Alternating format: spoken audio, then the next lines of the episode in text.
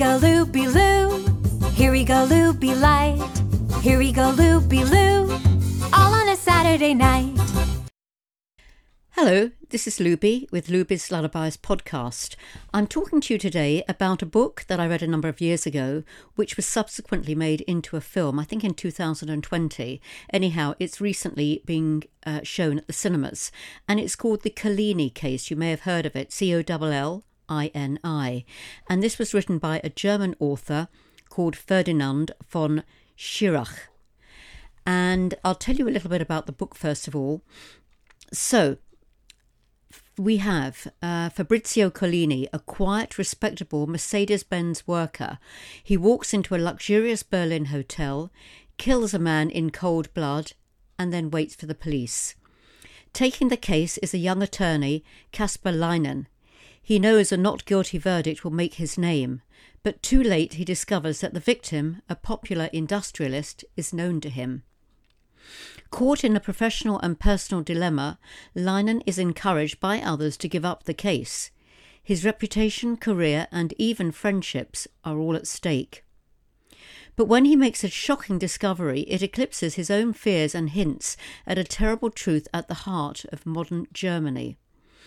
So this was a very interesting book, and it the timeline goes from wartime to the 80s to the current day. And let me just read you the first chapter to get you into it. So here we go. Chapter 1. Later, they would all remember it the floor waiter, the two elderly ladies in the lift, the married couple in the fourth floor corridor. They said the man was gigantic, and they all mentioned the smell of sweat. Collini went up to the fourth floor. He checked the numbers. Room 400, the Brandenburg suite. He knocked. Yes, the man in the doorway was 85 years old, but he looked much younger than Collini had expected. Sweat was running down the back of Collini's neck. Good evening, Collini from the Corriere della Sera, he mumbled slightly, wondering whether the man was going to ask him for his ID. Yes, glad to meet you. Come along in. We might as well do the interview here. The man offered Collini his hand. Collini flinched. He didn't want to touch it. Not yet. I'm sweating, Collini explained, and was angry with himself for saying so. It sounded odd. It's not the sort of thing you would say normally, he thought.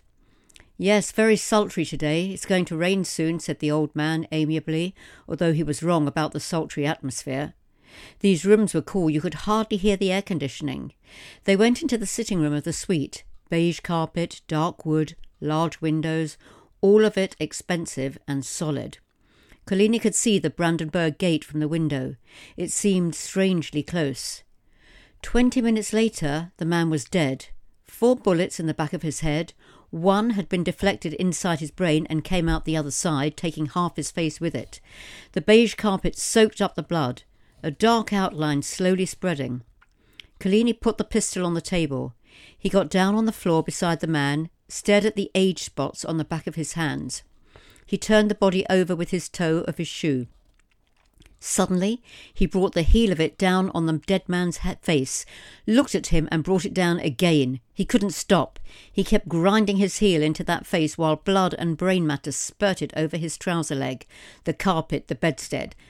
Later, the forensic pathologist couldn't reconstruct the number of times Collini's foot had trodden down as the bones of the dead man's cheeks, jaw, nose, and skull cracked under the force of it. Collini didn't stop until the heel of his shoe came off. He sat down on the bed. Sweat was running down his face. His pulse took some time to calm down.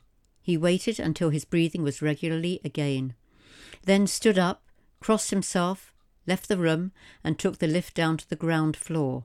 He was limping because of the missing heel. The protruding nails scraped over the marble floor. In the lobby, he told the young woman at the reception desk to call the police. She asked questions, gesticulating. All Collini said was, Room 400. He's dead. Beside him, the electronic panel in the lobby announced, 23 May 2001, 8 p.m the Spree Hall, Association of German Engineering Industries. He sat down on one of the blue sofas in the lobby. The waiter asked if he could bring him anything. Collini didn't reply. He stared at the floor. His footprints could be traced back over the marble paving of the ground floor in the lift and all the way back to the suite. Collini waited to be arrested. He had waited all his life, and he had held his peace all that time. So that's chapter one, and it is a very engrossing book.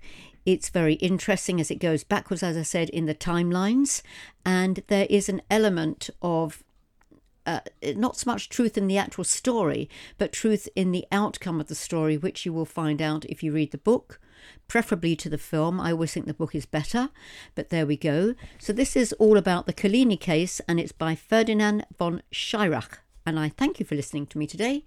This is Luby at Luby's Lullabies podcast. Thank you.